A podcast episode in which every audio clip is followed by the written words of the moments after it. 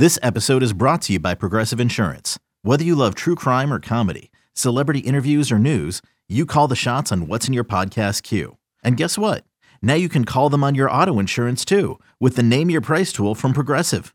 It works just the way it sounds. You tell Progressive how much you want to pay for car insurance, and they'll show you coverage options that fit your budget. Get your quote today at progressive.com to join the over 28 million drivers who trust Progressive. Progressive Casualty Insurance Company and Affiliates. Price and coverage match limited by state law. And very pleasant good morning, everybody. It's always good to be back with you. This is, of course, the Marlins Rewind. And yesterday afternoon at loanDepot Park in Miami, the Marlins were shooting for a clean three game sweep of the visiting Chicago Cubs. For the third time this season, we had a chance to see Elieser Hernandez, who on two separate occasions has spent time on the 60 day injured list. So Elieser made his third start of the season, when opposite of the right hander Alec Mills. And with a recap, as always, here is Glenn Geffner. The Marlins close out a series sweep of the Chicago Cubs this afternoon. They beat the Cubs 4 to 1 at loanDepot Park after a 14 to 10 win Friday night, a 5 4 nail biter last night. This one went down to the wire as well as the Marlins win their fourth straight, equaling their longest winning streak of the season for the third time. Elieser Hernandez came off the injured list to make his first start today since June 3rd. It was just his third start of the season. He matched up with Alec Mills, and this game was scoreless all the way into the bottom half of inning number five. In the fifth, after Mills had retired 10 straight and 12 of the first 14 batters he faced, Jorge Alfaro led off with a hustle double out to left center field. He hit what looked like a single past the shortstop with Romine diving to his left, unable to get the ball. Alfaro was thinking double all the way. Rafael Ortega, the Cubs center fielder going to his right, and Alfaro able to slide in ahead of the throw. So a hustle double to begin the fifth inning for the Marlins. After Bryan De La Cruz lined to short for the first out, Alfaro was still at second base, and Magneuris Sierra, who suddenly has begun knocking in some runs, had a chance to knock in the go-ahead run in the fifth. Uh, Alfaro at second, one out. There's a ball banged into center field for a base hit. Does he have another RBI? Oh, Keith Johnson's going to wave Jorge home. The throw to the plate, not in time. Down to second, Sierra. He's in there safely, and the Marlins go up 1 0 in the fifth. Another RBI for Sierra. We were talking about Sierra just before that RBI single. No runs batted in his first 78 games this season. Now five in his last 17. And that one made it 1 0 Miami in the fifth. The lead, though, didn't last long. Elieser Hernandez started the sixth, up one to nothing. And on his 75th pitch of the day, he was facing Frank Schwindel, the hot hitting Cubs first baseman. 3 2 to Schwindel is blasted to left center and deep. And the Cubs have tied the game into AutoNation Alley. Frank Schwindel, the first baseman, getting a chance now that Anthony Rizzo's wearing Yankees pinstripes with his second homer and his sixth run batted in in the series. We're tied at one in the sixth. Well, Schwindel in three games against the Marlins went five for 13, two doubles, two homers, six RBIs, and that one evened the score. Elieser came back. He got Ian Happ to bounce to second base, but when Matt Duffy singled, Elieser's return from the injured list was over. Don Mattingly decided to bring Paul Campbell into the game. Campbell got David Bote on a fly ball to right, got Jason Heyward to fly to center, and we were headed to the bottom of the sixth in a 1 1 game. For Elieser Hernandez, five and a third innings, four hits, one run, walked one, struck out four, hit a batter, allowed the Schwindel home run, 82 pitches, 57 strikes. Alec Mills started the bottom of the sixth inning in a 1 1 game and went after Jazz Chisholm. And on 3 1, Chisholm sends one a long way right center field, way back. Goodbye! Up onto the home run porch. Jazz Chisholm for the lead. 435 feet to make it 2 to 1 Marlins in the sixth inning. Eventually, Mills would be out of the game in that inning. Jesus Aguilar singled. Lewis Brinson singled first and second. Nobody out. Brian Anderson a fly ball to center. Jorge Alfaro then hit into a fielder's choice with men at first and third. Bryan De La Cruz worked a walk, the first allowed by Mills. That would end Mills' afternoon, however. And Adam Morgan came on to face the lefty Sierra, and he struck him out with three straight sliders, ending the sixth with the Marlins in front two to one, thanks to the Chisholm long ball. For Mills, five and two thirds innings, seven hits, two runs, a walk, four strikeouts. Allowed the home run to Jazz, 92 pitches, 64 strikes. After Campbell got the last two outs in the top of the sixth, He started the seventh, allowed a double to Robinson Chirinos, who was on base all four times in this game.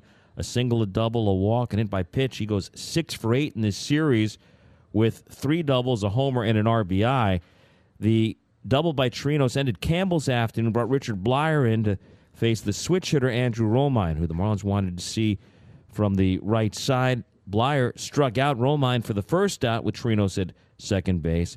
Then Patrick Wisdom reached on an infield single, putting men at the corners. Tying man was only 90 feet away with one out in the seventh. You had the hot hitting Rafael Ortega come up, lefty batter, and Bleier struck him out for the second out. With Frank Schwindel due next, Anthony Bass came out of the bullpen, and Bass got the strikeout of Schwindel. So the Cubs couldn't cash in the leadoff double. They left the tying man at third, and it was two to one at the seventh inning stretch. Bottom of the seventh inning, with Trevor Megill out of the bullpen. He got the first couple of outs, striking out uh, first Sandy Leon and then Miguel Rojas, but Jazz Chisholm singled, extending the inning. At that point, Megill gave way to Jake Jewell on for the first time in the series, and the first man he faced with two on and one out, or with one on and two out rather, was Jesus Aguilar contacts and loud noise. He likes the ball up. There goes the runner. The 0 1 pitch is hammered to left field.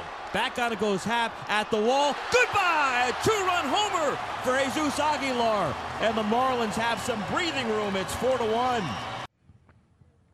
Now, Anthony Bass would stay out there, sit on the side in order in the eighth inning, a couple of strikeouts. So Bass faced four, retired four, and we would go to the ninth. Marlins four, and the Cubs one. Dylan Floro had the save opportunity here this afternoon, and things got off to kind of a shaky beginning for him. Jason Heyward led off with a single. Heyward off the injured list today, went one for four in the game. Robinson Chirinos then walked at the end of a 12 pitch plate appearance, six foul balls. He earned that walk, and all of a sudden, with Heyward at second and Chirinos at first, the Cubs had the tying man at the plate with nobody out in the ninth inning. But Andrew Romine struck out for the first out. Patrick Wisdom struck out for the second out, and Rafael Ortega rolled a ground ball to the left of Jazz Chisholm. Jazz threw him out, and that's how this one ends. Five straight changeups, by the way, from Floro to Ortega in that at bat. And on the fifth pitch, Ortega bounces out to second, ended Marlins over the Cubs by the final of four to one. For Miami, four runs, nine hits, no errors, six left. For the Cubs, one run, seven hits, one error. They stranded nine in the ball game. Paul Campbell, the winning pitcher, his first major league win. He's one and two. Alec Mills takes the loss for the Cubs, five and five. For Floro, save number five. Time of the ball game was three hours, twenty-one minutes. The Marlins, with the victory, have won four in a row. They are fifty-one and sixty-seven. They improved to thirty and twenty-seven here at home at loanDepot Park. As for the Cubs, oh boy, they've lost eleven straight, matching their longest losing streak of the season. They uh, fall to 52 and 68, now 21 and 40 on the road.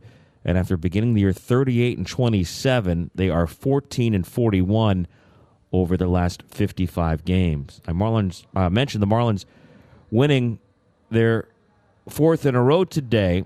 Their first four game winning streak this year came April 10th through the 14th. They won one game at Citi Field against the Mets, then went to Atlanta and won the first three games of four games set from the Braves. More recently, their second four game winning streak came at home between May 4th and May 7th, winning three straight from the D backs and then one game against the Brewers. That three game sweep of the Arizona Diamondbacks until today had been the Marlins' only three game series sweep of the season. This one is their second three game series sweep of the year. It is their seventh all time sweep of the Cubs in a series of three or more games. Their first since April 17th, 18th, and 19th in 2012, the first year here at loanDepot Park, Marlins swept them three straight here. They also swept the Cubs in a three game series in 1997 at the old football stadium, in 2000 at the old football stadium, in 2006 at the old football stadium. They swept in a pair of three game series in 2007, one at Wrigley Field, the other at the old football stadium, and as we mentioned in 2012 at loanDepot Park. So the Marlins sweep the Cubs in this three game series to finish 5 and 1 against Chicago this season. It's their eighth season series win against the Cubs all time. Their first, though, since 2012. The Marlins from 2013 through 2019 had gone 17 and 30 against the Cubs in 47 games. They swept them in the wild card series last year, and they win five out of six regular season games from the Cubs this year. Their previous season series wins against the Cubs in 1993, 1994, 1997, 2000, 2006, 2007, and as I mentioned most recently, in 2012. So the Marlins take care of business. They dispose of the Cubs 4 1 this afternoon. On their way to the victory, Marlins pitchers rang up a total of 11 strikeouts in this ball game. 11 Ks means at $25 a pop, $275. to AutoNation's Drive Pink Initiative. We're up to 993 strikeouts for the season now, which means $24,825 already pledged to AutoNation's Drive Pink Initiative. Real nice win for the ball club. A series sweep of the Cubbies, and for the third time this season, the Marlins have won four consecutive ball games. Let's check in with Marlins manager Don Mattingly after the victory. Thanks, Jason. Hey, Donnie, what did you guys do well enough against Mills to get a couple runs there? Yeah, we just hung in there with him, right, and, and got him at the right time. And it's kind of really what's been happening lately is we've been able to to get the runs when we need them. Uh, you know, so so those those runs, Jazz gets us a lead. Uh, Aggies able to extend that lead to make the ninth inning a little bit more comfortable than it would have been. Um, yeah, it's it was it was nice to get to him. He was similar to the guy last night with a, little bit different, with a lot of off speed, where they slow you down, slow you down, sneak fastballs by you. So that those guys are uh, they're, they're they're tough to deal with. Honestly, you don't see it very much. What did you like from Elieser's performance today? Oh, a lot of strikes, a lot of attack. Um, you know, seemed like got a little bit flat there the last inning. Mel, you know, talking about his arm just dropping a little bit as the as he gets tired. That's what obviously the things we I think we talked about last night. Mel sees that uh, and kind of know that he knows he's at the end of the road. And uh, but I thought he was he was good with on the attack. You know, using the fastball at the top of the zone. His slider was good got a few changeups in. So uh, pretty impressive, really, first time back. Go ahead, Jordan. Yeah, hey Donnie, to build off of that, just after missing basically all the time that he has missed this year with the two injuries, just how can a start like this hopefully help him with these final six weeks to try to salvage something of the year for him? Well, just to build, you know, we walked into the year really working on his changeup, trying to, you know, get get him that third pitch. He's if he can stay healthy, we we figure you know, probably another seven starts. Um, so something that you know builds some, you know some some momentum towards the off season. Um, but that that would be the main main thing for him. I mean, we kind of know who he is, but you don't want to just have a season where you don't throw but you know three or four outings and now you're kind of starting from scratch. Two years in a row, you haven't thrown a bunch of innings, and now how do you how do you do that into the next season? And then uh, Alfaro was behind the plate today. Just curious, how often are you guys going to have him out there behind the plate, considering you guys have been with the catch situation you guys have? Yeah, that's something that we'll talk about. Um, you know, obviously we want to see Alex. Um, uh, we've wanted to see Georgie uh, in different spots, freeing him up. He did a great job with Elieser today. Uh, blocked a bunch of balls, so I thought he did a great job. Um, but that'd be something that it'll be a work in progress that we'll be mixing and matching guys probably in different spots around the field. We'll still have some guys coming back, so uh, we'll have to mix and match a little bit to get everybody at bats and, and to keep seeing everybody. Christina. Yeah, Donnie, just the decision, you know, in the fifth inning before Sierra, I guess, or after he drives in the did you consider maybe pulling Elieser after five and not bringing him back out there? Um, not really. I, we, we wanted him to go back through that inning. He, it was a right-handed spot. Uh, we didn't really have enough, you know, for that part of the game. Uh, didn't feel like the right righty. We really thought he he was the right guy. His pitch count was low. Um, we knew it was kind of on the borderline. If we'd have got to his spot, you know, second and third hadn't scored yet or something like that, we would have hit. Um, but once we got the run, we are like, okay, we can. And then we got the double, and Miggy was going to get a shot to drive in a run two after him. Um, felt like we knew we as a club he wanted that one more inning, and he, and he'd been built up. It's not a guy that had been in the minor leagues and, and tried to come back with a 50 pitch count or something. This guy was he was built up to start 85, 90 pitches today. And just uh, obviously him missing almost the entire season, just how much has it affected the rotation in particular? Well, you've seen how many different guys we've had ended up using. So it's going to be positive for some guys that have gotten opportunities and gained experience. Um, but you know, Elieser's solid. So it's a good starter, and he's consistent. You know, pretty much every time out. So if you start looking at Pablo and, and Sandy and Trevor, and then you're throwing him into that mix, uh, it just would have been another consistent starter for us, where we wouldn't have been bullpen games and moving starters back and forth. It just would have been a more consistent rotation for us. Yeah. Well, Daniel? Yeah, done uh, with Jazz and, and that big homer, uh, what have you been able to see from, from him the last couple of nights, uh, knowing that he's been kind of slumping the last couple of weeks and it's been kind of rough for him on the play, but now starting to uh, get better? Yeah, Jazz just needs to have good at bats. Like he's been hitting the ball hard. You know, the bats that I've seen, uh, even the line out early in the game, the ball he hit, I think it was last night, he moves Miggy early in the game with the ball he hit hard up the middle. Um, and that's that's a tough part for the younger guys. Is like they start chasing hits. Uh, and actually, we were sitting there talking on the bench. You can't guide it. You know, keep squaring it up. That's how you. That's how you get your hits. that's how you get hot. So, you know, and then the next time up, he's hitting the ball into the upper deck. So, for him, it's just a matter of continuing to have good at bats. They'll fall, and and take care of that process and the focus and your work. Um, and not don't chase the results all the time because the results you can't you can't guide. Thanks, Jason. Hey, Donnie. First off, nice to have you back with us. Second, um, what did you think from seeing Floro today? Of the way he was able to work through that first and second jam he kind of worked himself into to start the ninth inning. Yeah, it was it was good to get him back out there last night. You know, I know he he was disappointed in his outing last night. Um, so it was good to get him back out there. Didn't start great. Uh, Chirinos put a great at bat on him. Uh, you know, kept battling and kept battling and, and finally worked that walk. But then he, you know, I thought the visit was good. Sandy went out, Bill went out, you know, slowed everything down. Uh, you got the three run lead. It's just about getting that hitter. And he was able to, you know, get focused and, and get himself a couple of punch outs there and then get that big last out. Alex. Thanks, Jason. Hey, Donnie. Uh, I guess this is the first you've seen uh, Bryan De La Cruz up close, right? So uh, another good series for him. Another good play in the outfield. Gets on base in I think every game this series. So just your thoughts on him. Thank you. Yeah, he's been he's been solid. You know, you don't you don't quite know what you're going to get. And, you know, a guy coming coming up, we knew he was having a good year. Obviously, we you know we ended up making that trade for him. Um, but he's been a nice surprise. He, he looks like he's he's pretty settled at the plate, like he knows what he wants to do.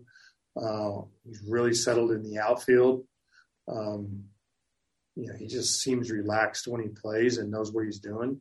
Uh, you don't see a, you really don't feel like you're seeing a young player that's on edge or not sure. You see a guy that looks pretty polished for me. All right, that was Donnie after the Marlins win over the Cubs yesterday afternoon. That sets the table for tonight's contest and first of three against the visiting Atlanta Braves. Braxton Garrett will go opposite of Touki Toussaint. It's a 7-10 first pitch, airtime 640 with Marlins on deck. And as always, we hope you find some time to join us on the Marlins Radio Network, driven by AutoNation. Okay, picture this. It's Friday afternoon when a thought hits you. I can waste another weekend doing the same old whatever, or I can conquer it. I can hop into my all new Hyundai Santa Fe and hit the road. Any road. The steeper, the better. Because my all new Santa Fe is available with HTRAC, all wheel drive, so I can hit the trail without a worry in the world. Heck, with three rows and best in class rear cargo space, I can pack the whole family in with all our gear. We've got available dual wireless charging for our phones so we'll never lose touch with civilization and we won't lose touch with the primordial power of Mother Earth. So which is it? Waste the weekend or do something a little more epic? And conquer it in the all-new Hyundai Santa Fe. Visit HyundaiUSA.com or call 562 for more details. Hyundai, there's joy in every journey.